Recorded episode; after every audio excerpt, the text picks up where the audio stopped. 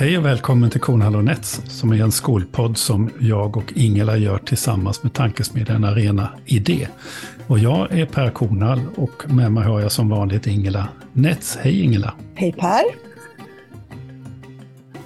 Då har vi ett nytt avsnitt och nu tror vi att det här är ett sommarlovsavsnitt eller det sista som vi gör inför den här Exakt. sommaren. Ja. Och vi gör ju den här podden för att vi är väldigt engagerade och intresserade i frågor som rör skola, utbildning och samhälle för att det är så, ursäkta svenskan, så jäkla intressant och spännande och utmanande. Och försöker då samma, samtala med människor som vi har träffat på i skolans värld som vi tycker verkar vara spännande och intressanta och, och att prata med. Och idag har vi med oss en person som är, har varit till den här säga, ekosystemet av människor som man stöter på om man hänger på, på vad ska jag säga, de utbildningssfärerna i sociala media eller, eller har varit i kontakt med ja, på Twitter, Facebook, i bloggosfären och allting och sånt där.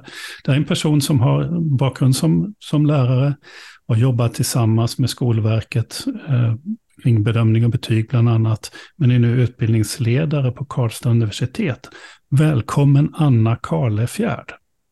Så mycket. Får härlig du lägga- inledning. Ekosystem. Det var, Ja. det var, det var Ja. härligt. Gammal Eh. biolog vet du, så Ja, det, går, det. det går aldrig ur. va. Men det är ju så, det är det är liksom ett nät, liksom en, det är ju så, det är ju ett ekosystem. Det det är ju liksom människor som, som bidrar på olika sätt och, och där, man, där vi liksom, ja, det händer saker och ting som är i, i, i nätverk med massa kontakter på en massa olika sätt som är ganska intressant. Mm. Och en förmån att få vara med, tänker jag. Eh, som, jag tycker det var intressant att du sa sociala medier, för jag känner, jag sa det till Ingela när jag träffade henne, att jag är en smygare. Eh, jag tycker det är så läskigt att uttrycka mig kortfattat i textformat. Ja. Eh, så att jag, men jag är en flitig delare och hejare eh, på sociala medier. Men ja, så där rör jag mig, men jag, jag lutar mig mot er som uttrycker er klokt, eh, kort. Eh, så det här blir spännande med ett poddavsnitt med Ja, någon som precis. pratar på in och utandning dygnet runt nästan. Om de Men det där-.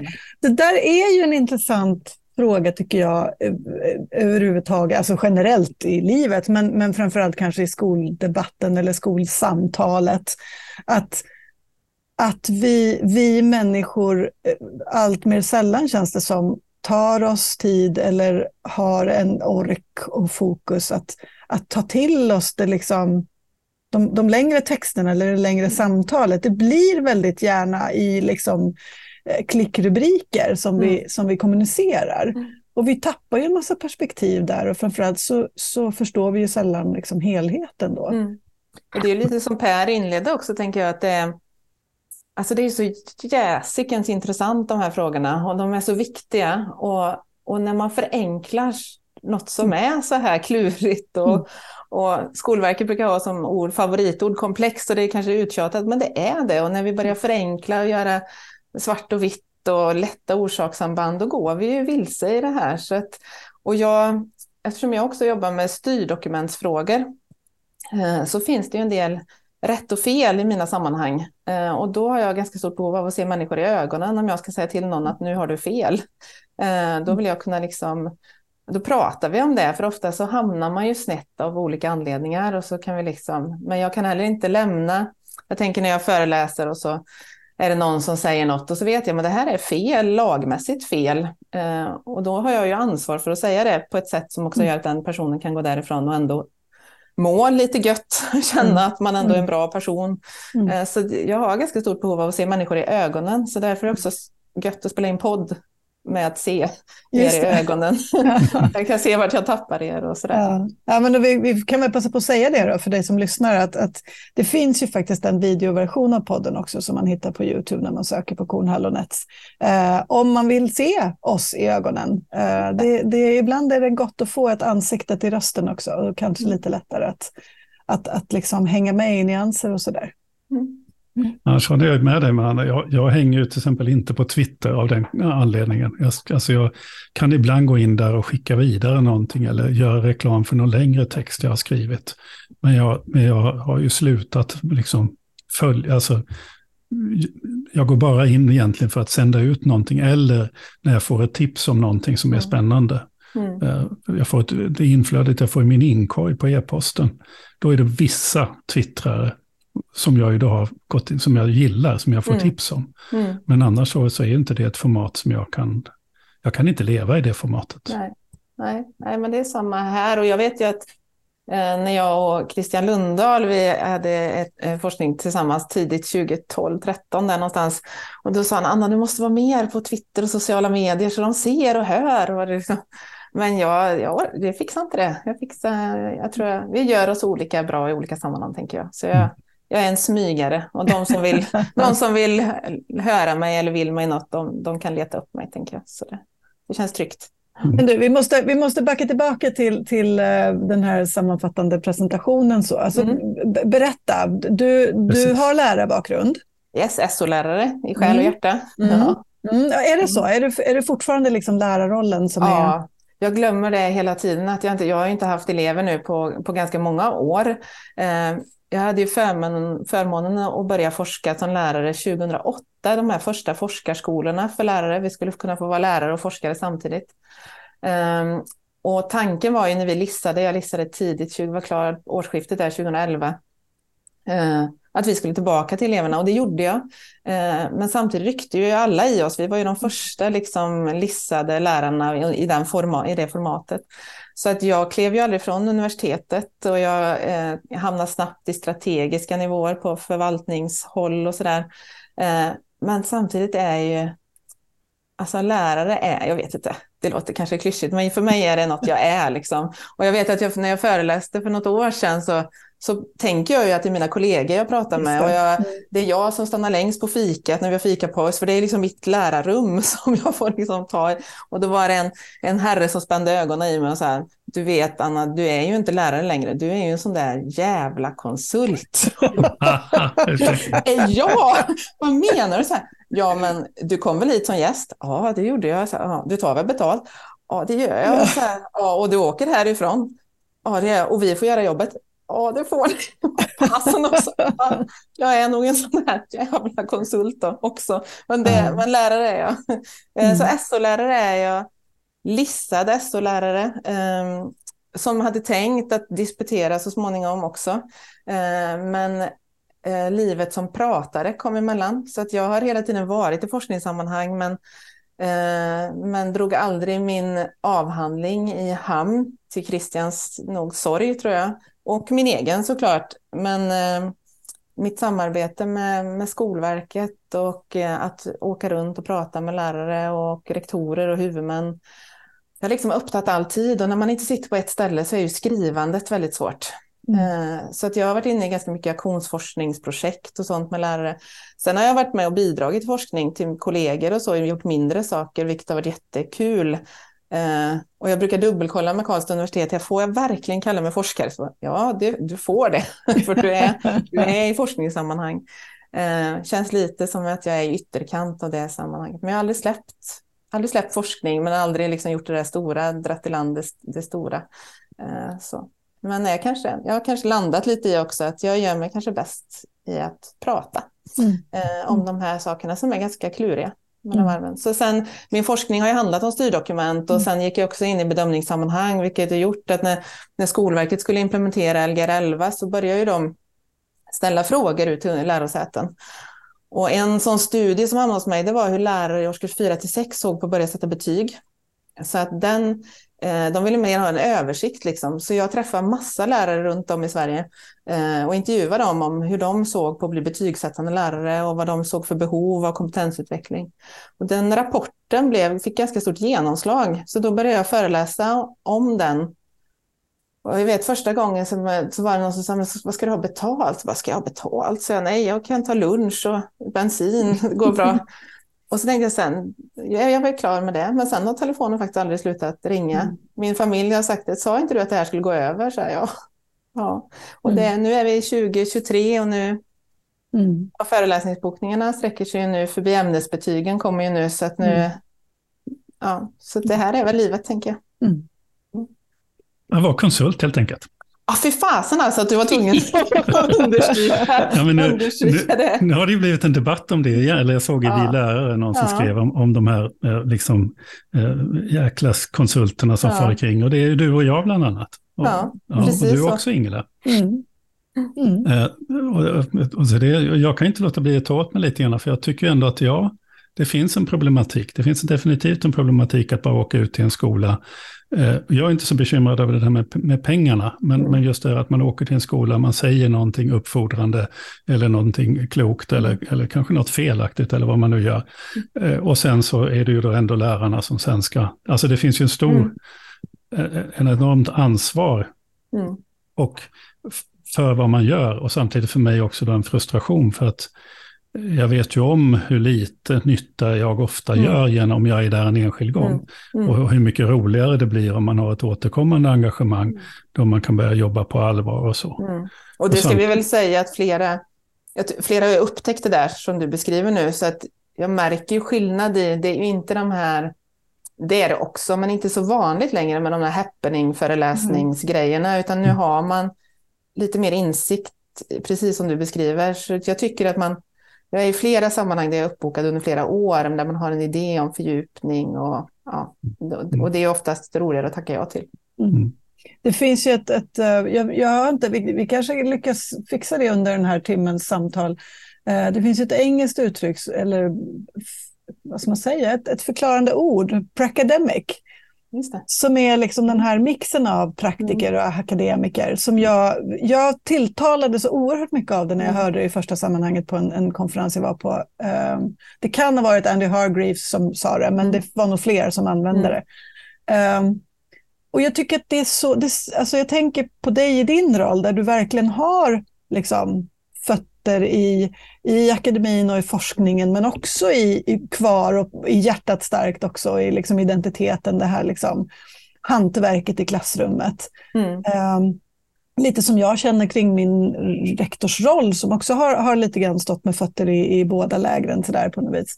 Och jag tänker att den rollen är ju, den behövs ju. Mm. Det, det handlar ju om att liksom transponera det här liksom vetenskapliga in i praktiken och tvärtom. Mm, mm. Ja men precis, och jag tänker den dagen jag inte kan liksom andas det där, då hoppas jag ju att det slutar ringa telefonen eller. Ja. För, alltså, jag, är ju inte, jag ser ju inte mitt yrke som föreläsare, utan jag kan imorgon gå tillbaka och stå i ett högstadieklassrum eller på en gymnasieskola och undervisa i, i mina SO-ämnen. Mm. Eh, det finns liksom inget ing, det här föreläsandet är ingenting som jag brinner för, eller liksom, utan det är, just nu kan jag någonting som in, vi är inte så många som kan det och gör den grejen som vi gör. Jag har ju också haft förmånen, jag var ju till exempel en av rösterna i betygsutredningen, jag har varit med och skrivit allmänna råd, jag har ju varit med i samtalen bakom och om jag kan bidra till att det här, det här textstycket blev så här för att vi resonerar så här. Eh, att det är lättare på något sätt att ta till sig alla de här flödet av styrdokumentstext och förändringar om någon tar sig tiden och förklarar så här. Så här tänkte vi. Eh, och så här behöver man inte gå igång för det här är inte viktigt. Eh, sådär. Mm. Att, så, så länge jag kan bidra med det eh, så tänker jag att jag, jag kan fortsätta. Men, men det är inte något självändamål. Jag tänker också utifrån det här som du sa med konsultandet, att jag, alltså jag har ganska ont av att en del far runt i skolsverige och liksom lu, alltså livnär sig lite på människors osäkerhet. Och liksom där görs som jag säger så gör ni rätt. Mm. Eh, och det där, jag brukar kalla mig den ofrivilliga experten ibland för att man kan bli ganska frustrerad när jag kommer, för så kommer jag att säga att det beror på och det är ni som bestämmer. Men jag, och jag brukar också säga det att finns det ett rätt och fel, liksom skollagsmässigt eller eh, som äm- lärar, ja, läroplansmässigt, då säger jag det. Mm. Men annars är det väldigt sällan det finns rätt och fel i våran, utan det är ni som profession som måste bestämma er, så här gör vi därför att, och Mm. det här tror vi på, utifrån forskning och erfarenhet och, och det vårt kunnande och styrdokument. Och kommer någon och säger gör så här, så, så ska man ju dra öronen åt sig, för man kan inte heller sen i sin profession jag gör så här för att Anna Karlefjärd sa, utan man måste göra det för att man förstår sina styrdokument eller Mm. liksom sådär. Och sina elever, tänker jag, eller sin så att- kontext. precis, så det där att jag vet ju som nu när man trycker stämplar, använd oss, eller använd den här boken så följer man Lgr 22, eller använd den här lärplattformen, då gör ni rätt i relation till och sådär. Man spelar ju på människors osäkerhet och det mm. Eh, samtidigt så blir man ju, kan man bli jätteirriterad om man har lyssnat på mig i två timmar. Så fick vi ett svar eller? Nej, vi fick, vi fick alla frågor tillbaka i vårt eget knä. Ja. Men då pratar vi om det. För det är att förenkla det, att följa en bok och så följer man Lgr 22 eller sådär. Så att, mm. eh, en konsult, det är ju en konsultmarknadsdröm när en kår är osäker. Så är det. Mm. Och det, det är en sorg. Och en sorg skulle det vara att bli förknippad med det. Och inte, inte minst också om, om det är rektorer och huvudmän som börjar så att säga tänka att det här borde, det här borde lärarna göra. Mm. Eller, eller nu ska vi ha en studie, då vad ska vi fylla med den? Mm. Finns det någon mm. som kan åka dit och prata? Mm. För då, slår mm. ju, då blir det ju en väldigt, väldigt konstig situation. Mm. Ja, det, det, det undergräver ju också den det är liksom mandat och, och någon sorts auktoritet som man tänker att lärare som profession ska ha och måste ha om skolan ska, ska fungera. Om, mm. om, att, att man gör det så enkelt som att någon har de rätta svaren. Mm. Liksom. men man blir ju lite ledsen, för jag, jag välkomnar, alltså, man behöver verkligen ha en kritik mot människor som far kring i skolsystemet och mm. de spår som de lämnar efter sig. Eh, samtidigt som man då själv blir lite ledsen för man tycker att man är, man försöker vara en seriös aktör. Jag lever mm. verkligen inte på konsult att åka omkring i skolan, men jag får ju uppdrag ibland mm. och ta betalt för det eftersom mm. jag ska ju överleva också. Mm. Eh, men det som drivit mig, och det tycker jag är intressant, jag tänker på det där med, med den här, alltså, har ju varit just att, att på något vis beskriva en, en, komplex bild som finns i vetenskap på ett sätt så att den blir användbar. Det är, mm. det är någon sorts folkbildnings... Mm. Ja, det är ju igen, återigen tillbaka på läraridentiteten. Mm. Man har en mm. bild av någonting som man vill kunna förmedla till andra. För, mm. för den har gett mig en intellektuell glädje, den har gett mig en förståelse av hur saker och ting är. Och, och, det vill man ju att andra människor ska kunna ta del av och kunna använda det som verktyg. Eller det är, det är ju kanske därför några av oss gamla lärare ramlar in i just att, att, att, liksom att gräva ner sig i ett forskningsobjekt mm. och bara vara koncentrerad på hur man ska kunna skriva en bra, för det är ju det ändå det, det, ändå det forskning handlar om på något vis, ta mm. fram resultat och sen kunna skriva en artikel som blir antagen i en tidskrift och sen ska jag kunna använda den för att söka mer pengar så jag kan fortsätta hitta på forskning som kan komma i en tidskrift så att jag kan söka mer pengar. Men drivkraften i det där är ju inte alltid elevernas bästa eller skolsystemets bästa, utan det finns ju liksom en annan motor mm. i forskningen som man då... Mm. Och känner man att man vill göra mer nytta, man vill träffa mer människor, man vill påverka mer, man vill förklara mer, så, så hamnar man väl lätt i en sån här situation att man hellre pratar. Ja, så, så är det nog. Jag känner väldigt starkt för det också, att jag vill eh, kan vara med, om jag kan vara med och bidra där. Och sen så är det också så att den här komplexiteten som kan göra människor så frustrerade, jag tänker att vi ska omfamna den, för det är ju den som gör att det är vi som behövs. Jag menar, hade det varit så mm. enkelt så det här kan, yrket kan liksom göras som löpande band och eh, så då, då kan ju vem som helst göra det. Att liksom istället omfamna det kluriga i det och omfamna liksom att vad behöver jag förstå för att bli mm. liksom ännu mer kunna förstå det jag håller på med. Det är ju en styrka. Men när jag kommer ut och människor liksom uppfattar sig inte betrodda längre i sitt kunnande och så, så, så är det klart att man efterfrågar rätt svar snabbt som attan och ibland också för att kunna skylla på någon annan. Mm. Jag vet att eh, jag pratar med Anette Janke brukar säga det, att vi har fått en profession som inväntar rätt svar och lösningar från någon annan. Och egentligen inte för att man vill det, men om man är så himla trött på att få höra att man gör fel, mm. så då är det lättare att säga att någon annan har sagt att jag ska göra så här, eller någon annan har. Eh, och det där behöver vi hjälpas åt med, liksom, att stärka en profession som liksom också tar det ansvaret som professionen är satt att ta. Mm. Det där, det där... Det där... Ja. ja, först, sa jag något? ja, jag, tycker det finns, jag drar en direkt parallell till, till vi träffade Majsa Allelin för, för ett par år sedan är det ju här i podden, när hon precis hade, hade gjort klart sin sin äh, rapport som, där hon följde elever i några skolor i Göteborgsområdet. Äh, och hon pratade om, om eh, att, att lärare ägnar sig åt kriterieförmedling istället mm. för mm. bedömning undervisning. Liksom, eller mm. undervisning. Ja, precis.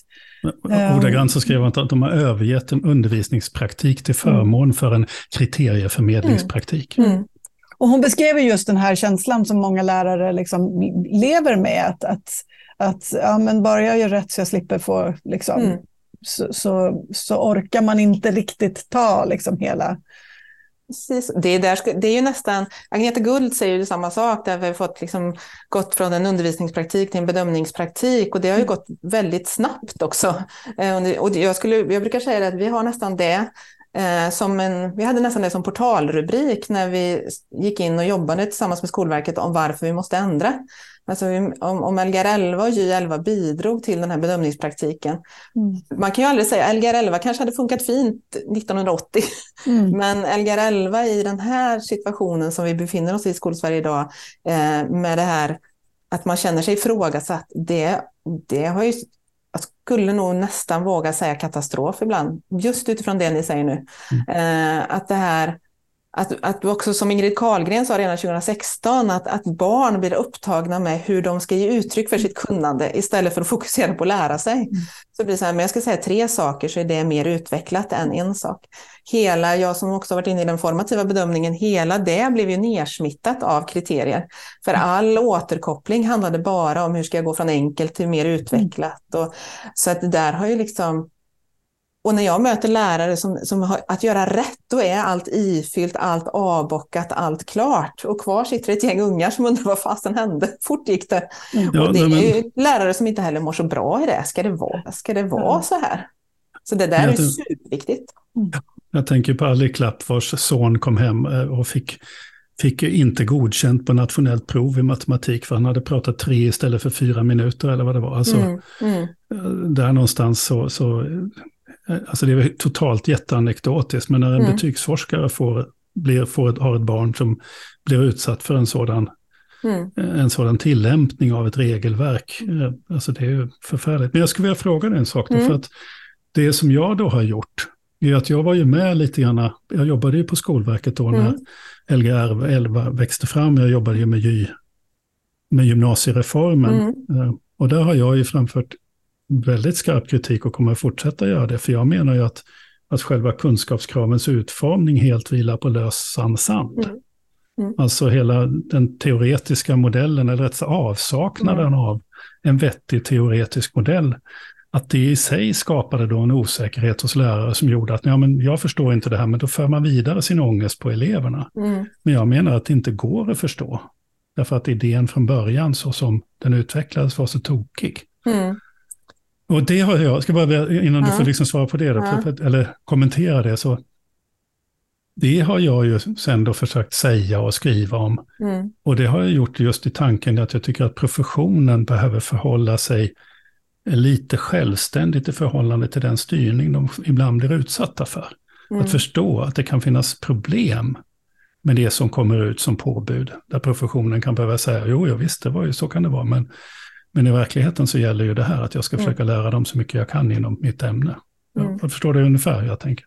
Absolut. Den där är ju lite svårnavigerad att prata om, den här bakgrunden. Jag tänker bara nu när vi ändrade då och fick ganska stora möjligheter att ändra från början. Men sen så är det ju några heliga saker som de här värdeorden och sådär som vi kunde sudda ut en hel del, men vi var nog några från forskarhåll som helst hade velat sudda ut, en, att liksom slänga upp bollen helt kanske och gjort om. Eh, men det, det, finns ju, och det vet ju du som var med då, att det finns någon sorts helighet i de där, hur de där skrevs fram och, och sådär. Men det som blir klurigt för lärare, tänker jag, det är ju att de sen ska rendera i myndighetsutövning. Det vill säga, jag håller med det du säger, att man måste förstå hur polit de här dokumenten är så oerhört politiska. Eh, och vi har ju liksom politiker som har varit inne och rört i detaljer. Liksom sådär. Så, så de är så otroligt politiska, så där måste man ju förhålla sig kritiskt till dem. Samtidigt så pratar vi om rättssäkerhet och likvärdighet och, och liksom hur ska man navigera som lärare om vi, vi berättar om problematiken, vi säger det, var lite jag, brukar, vi, jag vet jag och Pernilla Lundgren, vi brukar säga att ni får kisa när ni läser. Så ni får liksom läsa dem lite så här.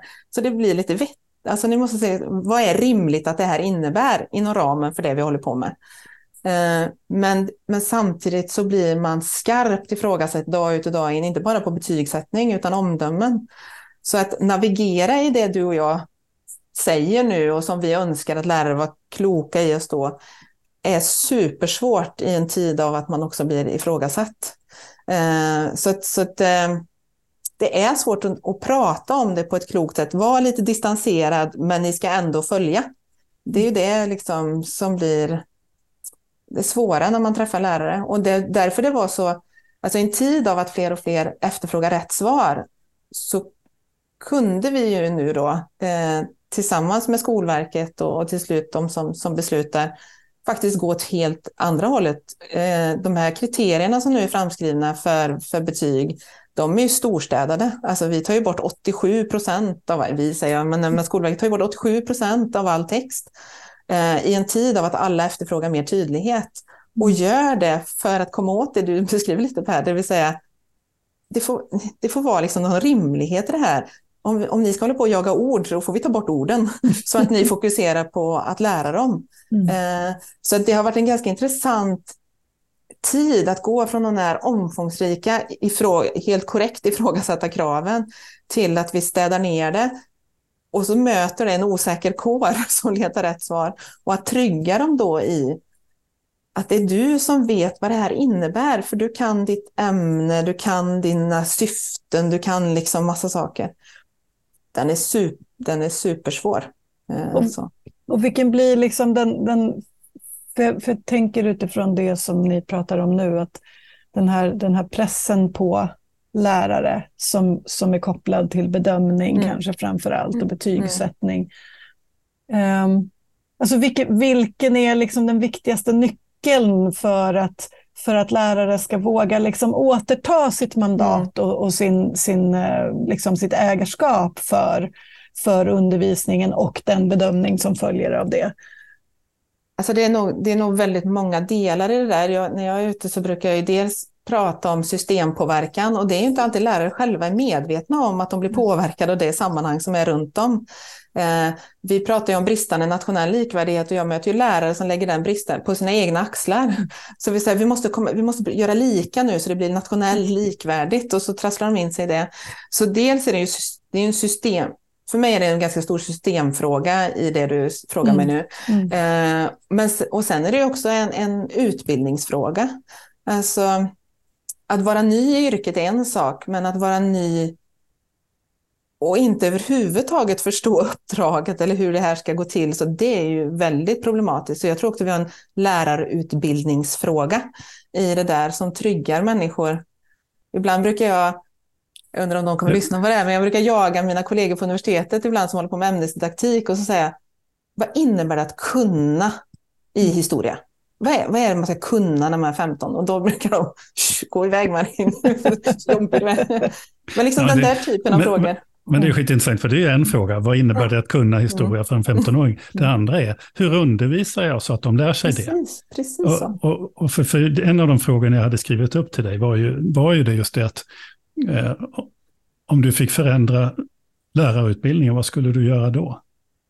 Eh, alltså jag, nu kommer jag ju från ämnesdidaktiskt håll, men vi kan inte ducka för vikten av de ämnesdidaktiska frågorna. Vi måste, och grejen är så här också, det som, jag vet inte om det är lite grillakamp från mig, men jag har ju upptäckt när jag är ute att vi har utbildat Lgr 11-lärare. Jag, jag märkte, eh, det började sådär när jag föreläste, att helt plötsligt så kom det någon som räckte upp handen och sa, du jag är VFU-student jag har ju bara lärt mig att jag ska koppla allt till kunskapskraven och nu säger du att det ska jag inte göra och jag är färdig om några veckor. Hur ska jag göra nu? Och det där började jag tänka, det kanske var ett exempel, men sen kom det flera och sen kom det lärarutbildare som började höra av sig och säga, ja men för oss har ju constructive alignment varit att de ska koppla alla, de får inte göra någonting hos oss om de inte kopplar det till kunskapskraven. Mm. Så helt plötsligt har vi fått lärarutbildningar som utbildar Lgr 11-lärare och de kanske får 15 läroplaner på tal om vart vi var mm. alldeles nyss i samtalet, eh, under sin lärargärning, eller 20. Eh, och då får jag nästan, då blir jag superstressad, för vi måste ha lärare som kommer ut trygga i sin ämnesdidaktiska förståelse, trygga i vad yrket innebär, så att de kan omställa vilken läroplan som helst mm. till undervisning. Mm. Annars är vi ju supersnett ute. Mm. Eh, så, så här trasslar jag mig in lite bakvägen. Eh, jag, är inte, jag är inte så ofta i lärarutbildningssammanhang, men för mig är det här ett jättedilemma om vi har utbildat Lgr 11-lärare. Jag skulle näst, där, jag har sagt katastrof två gånger, det blir otroligt domedags sommarlovsavsnittet. vi, kommer, vi kommer till hoppet. Nu får du, men du får, du får svara på frågan om du skulle förändra ja, då skulle jag, det, jag har inte så stort problem med att alla kommer in. Jag har ett stort problem med att alla kommer ut. Eh, det är ju lärosätets dilemma överlag i och för sig, att vi får pengar när de kommer ut. Eh, men om vi börjar tumma på alltså förståelse, ämnesdidaktiskt kunnande, att omställa sina ämnen till att möta upp vilka elever som helst. Vi, vi blir inte utbildade för att någon normal elev, vi blir utbildade för att undervisa elever och de är olika. Och då måste man ha ett kunnande om hur man kan omställa. Mm. Jag kan ta, när jag, jag mötte en lärare en gång som, som kom fram efter en föreläsning och sa han så här till mig, du Anna, jag hör vad du säger, men du är ju en sån flumpedagog. Eh, så, och sån är inte jag. Jag är en sån som står upp för mitt ämne. Jaha, så, det var intressant. Så, det är alltid intressant att få ett epitet. Vad menar du att jag är då? När jag, ja, du är en sån som håller på att ändra dig om de inte förstår. Det kan inte jag göra. Mitt ämne är så här. Oh shit. Och då då, ja just det, då, då, då kan ju inte vi lyssna på varandra, för då har vi helt olika syn på vad uppdraget är. Mm. Och då sa jag det, men vet du vad, då är jag jättegärna flumpedagog. För du har precis beskrivit mitt yrke. Mitt yrke är att få så många som möjligt att lära sig så mycket som möjligt om mitt ämne. Och jag har inga problem om jag förklarar parlamentarism på ett sätt och 20 fattar inte. Då har jag tio andra sätt att förklara. Och det är ju det, att vara trygg i det, att nu blev inte jag en dålig lärare för att de inte fattade. Och jag behöver inte bli arg på dem, utan det här är bara andra elever än vad jag hade när de fattade förra gången. Och då har jag tio. Det måste en lärarutbildning klara av. Sen så, då, så tittar jag på honom och sa, och jag vet faktiskt inte vad du är ens en gång, om du ska stå upp för ditt ämne. För grejen är att lärare är du inte. För det är att, att så många som möjligt ska lära sig ditt ämne. Och på universitet tror jag inte du kan vara heller, för där måste man också förklara sitt ämne så andra förstår. Man behöver beskriva det så andra förstår. Så jag vet inte, jag tror du får stå här i ett hörn ja, och stå upp för ditt ämne.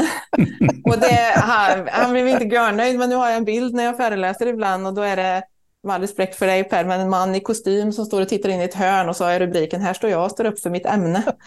men så jag tänker att om man, om man har, på svaret på din fråga är en lärarutbildning som trygg. Dels, och då behöver man vara kunnig. Man behöver vara kunnig i sina ämnen och sin ämnesdidaktiska förståelse, i sin yrkesförståelse, hur barn lär sig. Och gå ut med den så att man ser, här fick jag 25 ungar. De är olika. Mm. Det är ingen fara. En del kommer jag få att nå långt som attan, en del kommer jag kanske få röra sig en viss del. Men det är det som är mitt ansvar. Um, Varför, en av, en av anledningarna till att jag frågar är ju att när, när nu lärarutbildningskonventet gjorde en undersökning, en alumnundersökning mm. med jättemånga svarande, över 4 000 mm. svarande, så är det 30 procent av dem som svarar att de aldrig, att de inte har fått lära sig hur man planerar och genomför en lektion. Ja. Och lärarutbildningskonventet i den här rapporten, de andas ändå lite nöjdhet, därför att det som då eleverna och studenterna har svarat att de verkligen har lärt sig, det är sånt som står i examensmålen, men de är ganska perifera mm. i förhållande till yrkesrollen. Mm. Mm. Och det här för mig, liksom, därför jag tyckte det var intressant att, ja. att, fråga dig, därför att för mig är det så ledsamt, för jag, jag tycker att en lärarutbildning skulle vara bland de roligaste utbildningar ja. man kan skapa, ja. om den verkligen har sin grund i de här mötena kring, kring ämnet med elever. Det, är det roligaste i gänget man möter. Ja. Ja. Jag har förmånen att vara inne på yrk, eh, de som går som kommer in och har, är yrkesutbildade kommer in och läser de här lite kortare yrke, eller lärarutbildningarna. Som jag mm. ibland en, en, ja, kanske inte tror på egentligen, men, men vissa, eh, vissa gånger. De är fantastiskt roliga att möta i alla fall. De är erf livserfarna och de har ett yrkeskunnande. Och få möta dem i den här typen av frågor som vi pratar om nu oh, det är ju det roligaste som finns. Så jag mm. hade jättegärna varit mycket, mött lärarstudenter mycket mer. Men det är ju samma, tänker jag. jag. Jag trodde nästan du skulle säga utifrån den här alumniundersökningen, för de brukar ju säga att de inte har fått klassrumsledarskap. Och det där har jag också Alltså det växer fram så här kurser i hur du ska titta ja, människor i ögonen och ta i hand och stå vid dörren. Och sen, men sen när jag väl ska förklara hur vulkaner funkar, då gör jag det på ett sätt som är helt ogenomtänkt i relation till de som sitter där. Så klassrumsledarskap har också blivit något frikopplat från mm. Mm. planering av sitt, mm. liksom, själva undervisningsinnehållet. Mm. Och de där hänger ju helt och hållet ihop. Helt ihop. Helt ihop. Ja. Men hänger, det, hänger den, den frikopplingen där, funderar jag på, om det, den hänger ihop med att, att det har blivit sånt oerhört fokus i någon sorts politiskt perspektiv på ordning och reda perspektivet. Ja. Liksom. Att, man, att man på något vis eh, tänker att först måste vi ha ordning och reda, mm. sen kanske man kan undervisa. Mm. Inte att det, att det liksom äh, kanske kan vara så att ordning och reda kommer ur god undervisning. Mm. Nej. Så det, ja, nu är jag ganska systemkritisk, så, jag, men, så jag landar oftast i det där. Mm. Eh, men det blir lite som vi började, svartvita, enkla lösningarna. Om vi bara gör det här så kommer det här liksom generera det här. Eh, och när, så fort vi börjar så, så, så går vi vilse. Jag får jättemycket förfrågningar om att föreläsa om den perfekta lektionen. Och den ska vara så fem minuter start och sen måste det vara en aktivitet för de orkar inte lyssna längre och sen ska det vara det här. Och, och, jag, och det finns ju också, jag kommer ut till skolor där de skickar så här, det här är våran lektionsplanering som alla ska följa, så vad tycker du om den? Är den Lgr 22-säkrad? Och så tänker jag, nu vet ni ju inte vem ni frågar, liksom, för det här är ju, för mig är det här katastrof. Eh, det, finns, det är klart att vi vet att barn inte orkar lyssna om jag pratar 90 procent av tiden. Men ibland när jag har en grupp som jag har fångat så kan jag unna mig att prata mer och någon annan gång kan jag bara prata en minut. Mm. Och kan man inte känna av det, och det är den, då är vi tillbaka till att, att, att vara trygg i att det här, nu pratade jag i så här många, det var ingen fara, för jag hade koll på att det landade, och jag, så här, men nu kunde jag inte det. Den, det måste man ha lite men det behöver man ju också ha med sig lite sådana verktyg, eller hur? Jag, jag, mm. jag har ju fastnat för den här, eftersom jag jobbade lite grann på Mälardalens universitet med deras mm. matematikprojekt och sånt. Mm. Den här jämförelsen av, av finsk matematikundervisning, nu blev ju den aktuell igen då, där det finns liksom en mall i Sverige för hur man gör, medan den finska lärarkåren har lärt sig ha fler verktyg. Alltså mm. de, de har en mer varierade lektioner. Mm. Men det måste ju då utgå ifrån att det faktiskt fungerar. Eh, men, men jag har en annan fråga som jag tycker är spännande, det här med Lgr 11-lärare och den här eh, rädslan. Jag menar, jag har blivit kallad till skolor där de ville prata om likvärdig betygssättning mm. och jag åker dit och skäller ut dem. Mm. Eh, för att jag menar att de, det de ska göra det är likvärdig undervisning, mm. möjligtvis rättvis betygssättning sen i slutändan och så vidare. Precis. Men jag har faktiskt så, jag är ordförande för läromedelsförfattarna mm. och vi har funderat på, sen ska vi inte ha ett specialnummer av vår medlemstidning Manus där vi diskuterar huruvida läromedel verkligen ska vara Lgr 11. Ska mm. det vara det enda jävla, ursäkta nu har jag svurit flera ja. gånger i det här programmet, ska sluta med. Ska det vara det enda kriteriet för ett bra läromedel, att det är anpassat till en läroplan? Mm. Har det ingen betydelse för om den är pedagogiskt skriven? Mm. Mm. Är det kanske inte viktigare om vi råkar missa någonting, men, men ungarna sitter som klistrade mm. vid sidorna och bara wow, mm. fantastiskt. Mm. Alltså vi måste kanske ha en, en debatt om någonting annat än, än att bara barn ska uppfylla de här målen som vi råkar ha skrivit ner. Utan, ja. Precis, alltså, och får jag understryka det så bara upp till kamp i så fall. Ja, för, det, ja, för det är verkligen så. Tänk om vi får en, en lärarutbildning som utbildar lärare i relation till de läroplaner som precis nu existerar och så får vi läromedel som bara... Det, alltså, det är ju... Alltså, vi, vi mönsterstyr ju någonting som inte går att mönsterstyra. Vi ska ju ha jag kommer, alltså det där med läromedel är ju spännande. Eh, jag, nej, jag ska ta den, det stannar där, för jag ska ta nationell likvärdighet. precis som du säger, vi måste faktiskt skilja på de där begreppen. Alltså likvärdighet, jag lyssnade på en jurist från Uppsala universitet eh, som har varit involverad i just de där begreppsdiskussionen. Och hon sa att det är oerhört problematiskt att prata om likvärdig betygssättning. Den ska vara rättssäker. Där är det mm. lika. Mm. Likvärdighet till undervisning, det är ju olika. Mm. Och det försöker jag ju också säga när jag pratar om friutrymme och så här, när, när människor blir så provocerade av att lärare ska ha ett friutrymme, för det är svårt att styra någon med ett friutrymme. Så här, men om, om vi tror på riktigt på likvärdighet, då är friutrymmet helt avgörande. För det är där vi kan göra olika. Strandkanten där vi har rättssäkerheten, där kan vi inte. Vi kan inte ändra kravnivån för E beroende på vilken unge det är eller, eh, eller har ändra regelverk för vem som får stöd. Och, utan där har vi rättssäkerheten. Men likvärdighet, och det som är så intressant, det finns en liten undangömd rapport som inte är så liten från Skolverket som jag hade eh, förmånen att vara med i, som vi skrev 2020. Och där konstaterar Skolverket att nationell likvärdighet är inte möjlig inom ramen för det system vi har. Mm. Och det, det, för mig är det brännande mm. att Skolverket konstaterar det 2020. Och mm. då, eh, jag jobbar mycket med Samverkan bästa skola som projekt. Vilken, vilken rapport var det? Vad heter den? Ja, den heter Meritvärde. Jag kan, jag kan skicka den till er så ni kan länka den i relation till podden mm. sen. Men eh, jag tror den fick titeln Nationell likvärdighet, meritvärden eller något sånt där. Mm. Eh, och det är egentligen en utredning för hur man ska komma åt på systemnivå mer ja, med nationella prov och sånt där. Mm. Men just att man konstaterar att, att det inte, lärare kan inte prata sig till ökad nationell likvärdighet, utan det är systemet mm. runt som inte mm. möjliggör. Mm. Och då tänker jag just Samverkan bästa skola, där är det nästan alltid ökad likvärdighet är liksom rubriken när vi går in i de, mm. de delarna. Och så var jag tvungen att fråga Skolverket på en konferens här om veckan, är det inte klurigt att vi lägger, säger till huvudmän att vi kommer dit för att vi ska ordna bristande nationell likvärdighet. Och så har ni konstaterat 2020 att, att det, inte är möjligt. Vad är, vad är good enough då? Liksom? Vad, är, vad innebär det? Vad innebär egentligen likvärdighet idag i ett system som är trasigt? Mm. Um, det, det fanns ju inget svar på den frågan, men det där, det där hänger som ett ok över enskilda lärare och mm. rektorer. Och då tycker jag vi behöver lyfta det och, och prata om vad det faktiskt innebär. Och när det kommer till att vi har, vi har ett system idag där vi har, staten har satt upp kravnivåer för E och, och så säger vi i skollagen att barn ska nå så långt som möjligt. Men det innebär ju samtidigt att vi vet att när det finns en kravnivå som någon har skrivit så har vi ibland barn som är så långt bort så inom ramen för tiden i grundskolan till exempel så når de inte dit. Det är ju inte, hur mycket vi än stödjer och så, så kanske de inte når dit. Nej, men det är en av de här brutala sakerna med den här F-betygsdebatten ja, som ju som är problematisk i den meningen att vi inte längre har en icke godkänd gräns, utan F-betyget hanteras som det och så vidare. Det finns en massa komplexitet. Ja, Men det är ändå så att vi i Sverige Eh, det är 15 procent som mm. kommer inte passera ribban.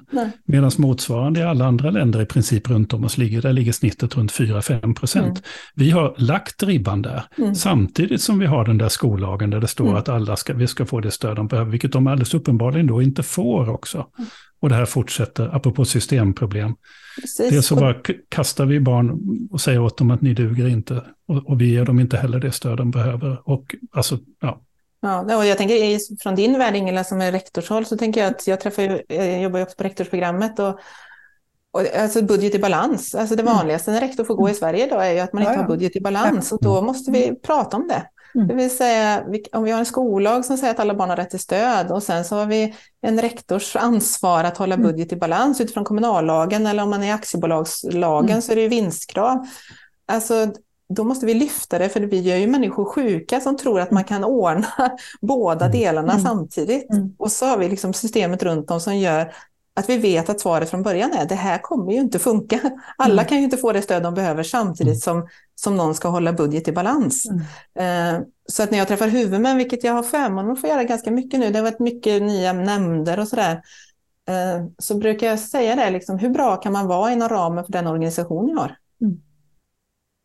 För att i alla sådana här rapporter som man skriver från, från huvudmän så står det ju att, att vi, man ska effektivisera och spara och så där. Det är inga konstigheter, de ska ju också hålla, sig, hålla sin budget. Eh, men så står det också att vi förutsätter att måluppfyllnaden blir eh, högre och att vi kommer bli bättre. Alltså, och så bara, hur, hur menar ni nu? Hur bra kan man vara då? Och prata om det.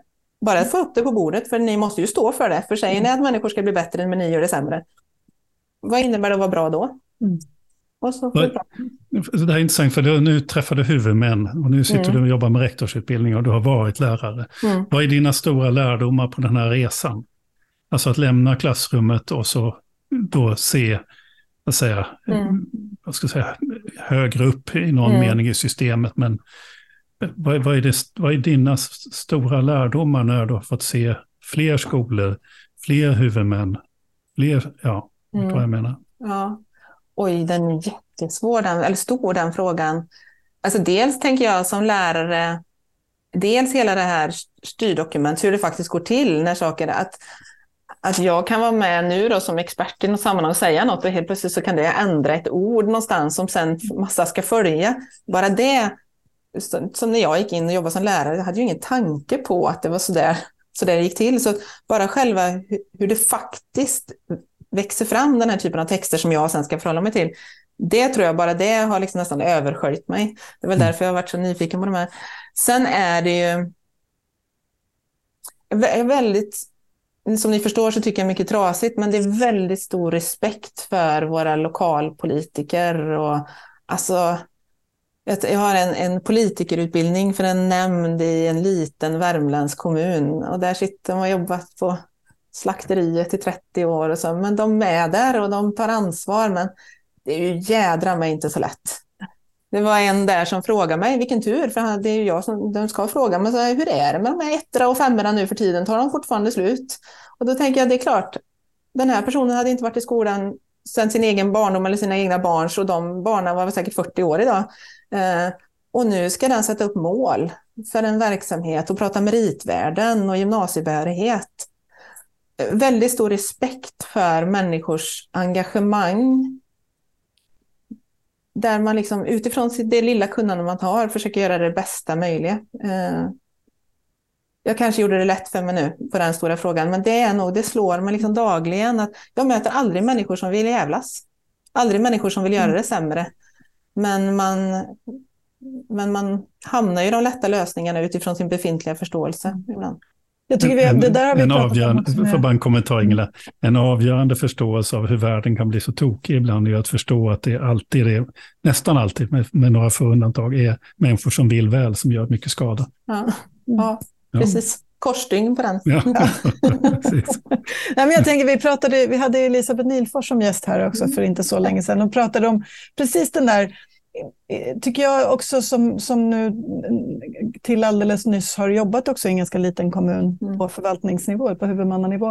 Eh, det här att, att, att alltså, samverkan och samspelet mellan fritidspolitiker som, som inte alltid sitter på särskilt djup kunskap om just skola och de som jobbar inom förvaltningen, som är de som också serverar politikerna. Mm. Liksom. Mm. För att det ska man inte sticka under stol med att som, som, som utbildningschef eller skolchef i en liten förvaltning har man ganska stor makt att också styra agendan för politiken. Verkligen, verkligen. Um, och det där är så jätteintressant tycker jag. Och det, och det är ju, jag, jag vet inte om jag drar en, en uh, en icke befintlig eh, koppling till eh, det som... För du har ju, du har ju skrivit eh, ett kapitel i Markus Larssons och Åsa Plestners bok Skolan efter marknaden. Mm. Eh, det här blir en väldigt lång känner jag, inledning till någon sorts avslutning där vi också vill, vill prata lite grann om hopp, tänker jag, och mm. liksom mm. framtidsutsikter. Eh, för den boken är ju, kom ju till utifrån någon sorts ambition att ja, vi är överens om problembilden, systemet mm. är trasigt, men vad händer då om vi lyckas ändra? Mm. Alltså om, om, systemet är ett annat. Mm. Um, och du pratar om, om att vara frontlinjebyråkrat i det ja. där systemet. Berätta, vad, vad menar du? Alltså, jag tror det var vanligare i Sverige, forskningsmässigt i alla fall, är att man pratar om närbyråkrat och gräsrotsbyråkrat. Så. Men eh, jag mötte ju tidigt i min forskning där 2008 eh, Michael Lipsky från, från USA som då pratade om vår yrkesgrupp bland annat som en sån där frontlinjebyråkrat. Det vill säga vi har styrdokument runt oss. Men så är vi ju i frontlinje. Vi möter medborgare varenda dag som har rätt att bli behandlade lika inför lagen men som vi också ska säkerställa utvecklas då i relation till vårt, vårat uppdrag är att de ska lära sig så mycket som möjligt. Och i där fattar vi sekundsnabba beslut och är betrodda med att kunna fatta dem utifrån vår yrkeskunnande och allt det vi har pratat om. Och för mig blev det här frontlinjen, jag vet inte, jag har haft en dröm att bli yrkesmilitär när jag var 17-18. Mina föräldrar är lärare och alla i min släkt är lärare. Så jag skulle absolut inte bli lärare. Vad skulle jag kunna bli som inte blev? Då tänkte militär, som revolten mot mina... militär och moderat, då hade jag gjort den största revolten med mina föräldrar. Och, mina... och så, då var det, så jag såg mig själv lite nästan i kamouflagekläder. Så här, här är jag och ska möta medborgarna. Så frontlinjebyråkrat för mig slog an någonting som också gjorde mig väldigt rakryggad i att det är jag som har mina styrdokument. De skälper mig inte utan de stärker mig i att jag har en ryggrad. Men sen är jag betrodd med att fatta de här ibland sekundsnabba besluten. Och det där har jag liksom stått stadig i både min yrkesroll och när jag sen pratar med lärare och rektorer, att liksom inte vara rädda för det. Och sen när vi fick pandemin, då blev ju den här frontlinjebyråkrat blev ju verkligen ställdes ju på sin spets. Här var det ju verkligen, våra lärare och rektorer i, i Sverige var ju verkligen i frontlinjen. Mm. Eh, så för mig har det varit något viktigt att hålla mig i också eftersom där in, öppnar sig också handlingsutrymmet i där och som för mig är ofarligt utan en förutsättning för yrket men som 2023 beskrivs som nästan det farligaste som finns i mm. relation till likvärdighet och sådär. Så när jag fick möjlighet att, att, skriva, jag skriver nästan ingenting, tackar nej till allt för att jag bara får dåligt samvete och, ty och tycker att det inte blir bra. Men när Marcus och Åsa frågade mig så var jag så besjälad lite av deras systemproblematik och kritik också. Så, att, så det kändes för, för bra för att inte tacka ja till. Och då få beskriva det här, att komma tillbaka till idén om yrket. Och jag kan stå inför 700 gymnasielärare och berätta om när jag tog, drog med mig legolådor till 17-åringar som skulle förstå stadsplanering. Och det är inte ens någon som himlar med ögonen, för att de förstår att jag säger nu inte till er att ni ska bygga lego med 17-åringar, jag säger inte att ni ska sänka kraven, utan bara kan vi inte prata om hur vi, kan vi inte prata undervisning? Mm. För det är ju det sekundsnabba, när ni säger, ah, hur ska jag få trötta 17-åringar att lära sig? Vad fasen! Nu har jag prövat allt. Jag kommer mm. dra legolådorna till jobbet då, får vi bygga legostäder och se om det funkar. Mm. Där ska ju samtalet vara. Mm. Där ska vi prata. För om vi bara pratar om att göra rätt i relation till fylla och bocka av och bli alltså det är död. Döden tråkigt yrke. Så frontlinjebyråkrat för mig, det är den som inte är rädd för att dra legolådorna till gymnasieskolan eller eh, bygga länder eller göra något annat. För de vet att det här är rätt inom ramen för mina styrdokument. För uppdraget är att få dem här att lära sig. Mm. Och det tar jag ansvar för. Och jag gick igång nu Ingela.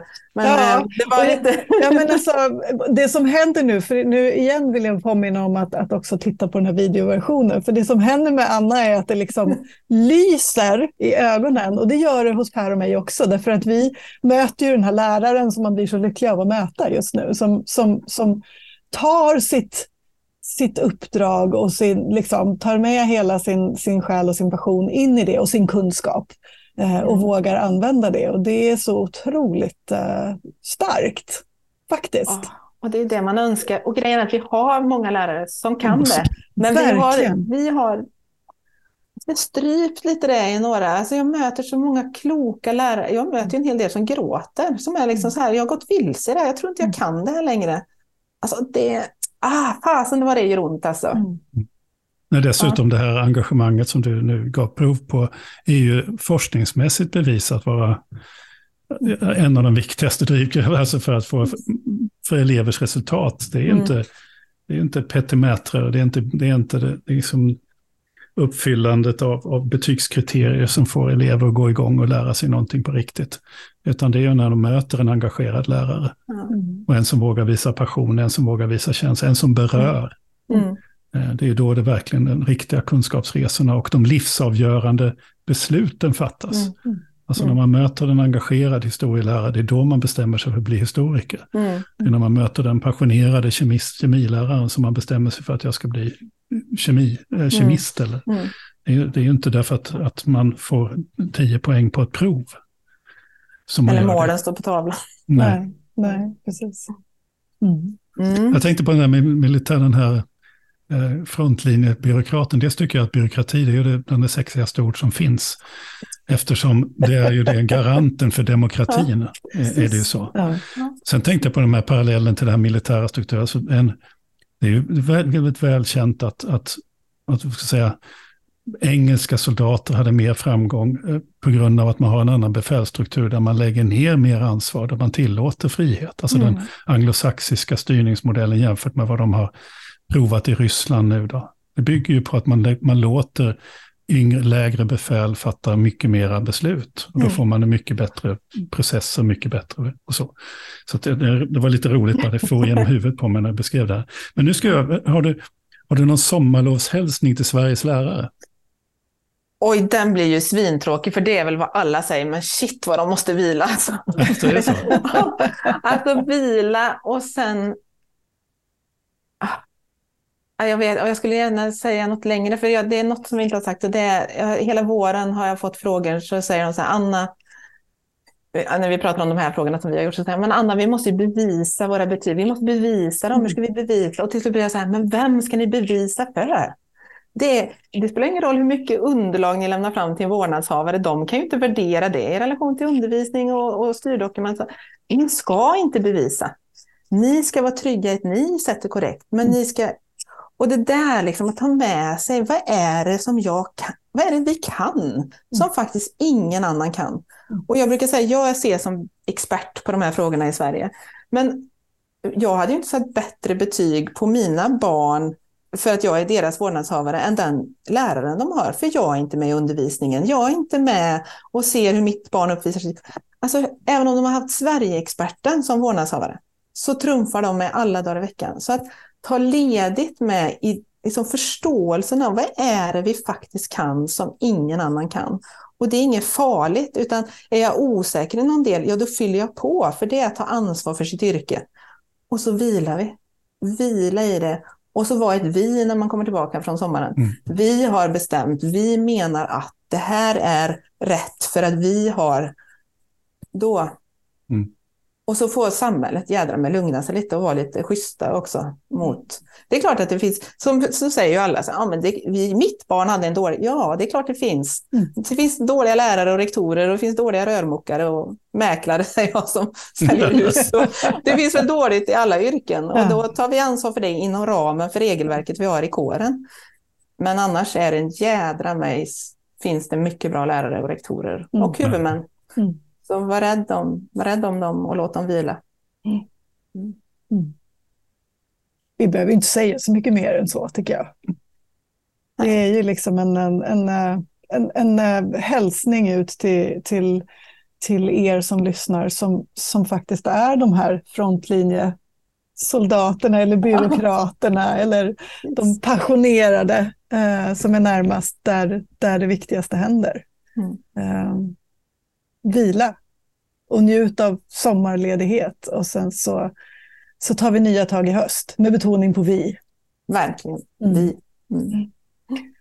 Tusen tack Anna Karlefjärd. Vi sa innan vi började att vi brukar kunna ha svårt att avsluta och så kändes det absolut här. Vi skulle kunna prata mycket längre så vi kanske får be dig komma tillbaka igen ja, till podden. Det, det finns snälla. så mycket att prata om. Det var väldigt roligt att ha dig med. Tack så mycket. Ja, den ofrivilliga experten. Anna Karlefjärd. Ja, precis. En ja. ofrivillig mm. expert mm. som vill vara frontlinjebyråkrat. Ja, ja. ja, ja det, det, är så bra som det kan bli. Ja, verkligen. Mm. Och så befriande med någon som som, som liksom bekvämt står med fötterna både i akademi och praktik och som pratar om, nu i de sista, sista delen av samtalet här när hon pratar om, om undervisning så uttrycker hon hela tiden vi. Och mm. då är hon ju en, en lärare liksom. Mm. Eh, det är så tydligt och det, mm. det tycker jag, jag tycker att den här rollen är jätteviktig. Jag tänker att den, den är verkligen liksom, behövs i ett system som består av så många nivåer mm. och som är så komplext. Nej, men det, och det där med lärare, nu har jag skrivit en längre text här, eh, eller håller på med en längre text, mm. och där, där faktiskt den som, som är ansvarig för texten, så säger redaktören, tyckte att jag skulle uttrycka mig just som, för jag vacklade mellan hur jag beskrev, alltså om jag var lärare eller inte. För jag mm. tycker att jag skäms lite för att jag, det var länge sedan jag var i klassrummet, mm. precis som Anna. Mm. Men jag känner ju mig väldigt mycket som lärare. Mm. Eh, det var väldigt befriande att skriva det utifrån lärarrollen igen, mm. fast det mm. var länge sedan nu. Mm. Därför att det går ju inte att komma ifrån att det är, ja, eh, det, den, den rollen är, etsar sig in igen på något vis. Ja, ja, det är en del av ens ja, personlighet. Ja, precis. Hur man kan hantera, skapa engagemang och och hela det här folkbildandet är en del mm. av det. Nej, men jag ja, tycker verkligen. det var väldigt, väldigt bra samtal. Du mm. nämnde att hon, hon hade så att säga lärare, men, och, att, men hon hade inte bara forskning och lärarrollen utan också myndighetsrollen Exakt. och väver ihop de här tre, ja. mm. tre benen så att säga. tycker jag mm. var ett väldigt fint sätt. Mm. Jag har inte så mycket kommentarer. Nej, nej jag tycker också att det, det, det, vi behöver inte säga så mycket mer. Jag tror att vi, vi um vi tänker väl eh, för poddens del att vi också tar nya tag till hösten. Eh, mm. Och vi kommer fortsätta prata om, om, om eh, systemnivån och det som sker där och, och så. Men, men vi ska också se till att vi, att vi möter de här frontlinjebyråkraterna därför att det ger så otroligt mycket mm. råg i ryggen och en, en, känsla av att vi, det, här, det här gör vi tillsammans. Vi är mm. starka, vi vet, det är vi som kan. Ja, ja men så är det. Så du har just lyssnat på ett avsnitt av Kornhall och Nets. En skolpodd som, som jag, Per Kornhall och Ingela Nets gör i samarbete med tankesmedjan Arena Idé. Vi har, I varje avsnitt så intervjuar vi en eller flera personer som vi tycker är intressanta och som har åsikter eller erfarenheter av den svenska skolan. Eller för den delen, ibland har vi också haft internationella gäster. Och har du en önskegäst eller det finns någonting du tycker att vi ska ta upp så hör av dig till oss. Du hittar våra kontaktuppgifter där du hittade podden. Och som nu Ingela har sagt under programmet så finns det också en videoinspelning på eh, våra intervjuer som du hittar på Arena Idés hemsida och Facebook-sida. Men med det så säger vi tack för den här gången och vi hörs snart igen. Hej då!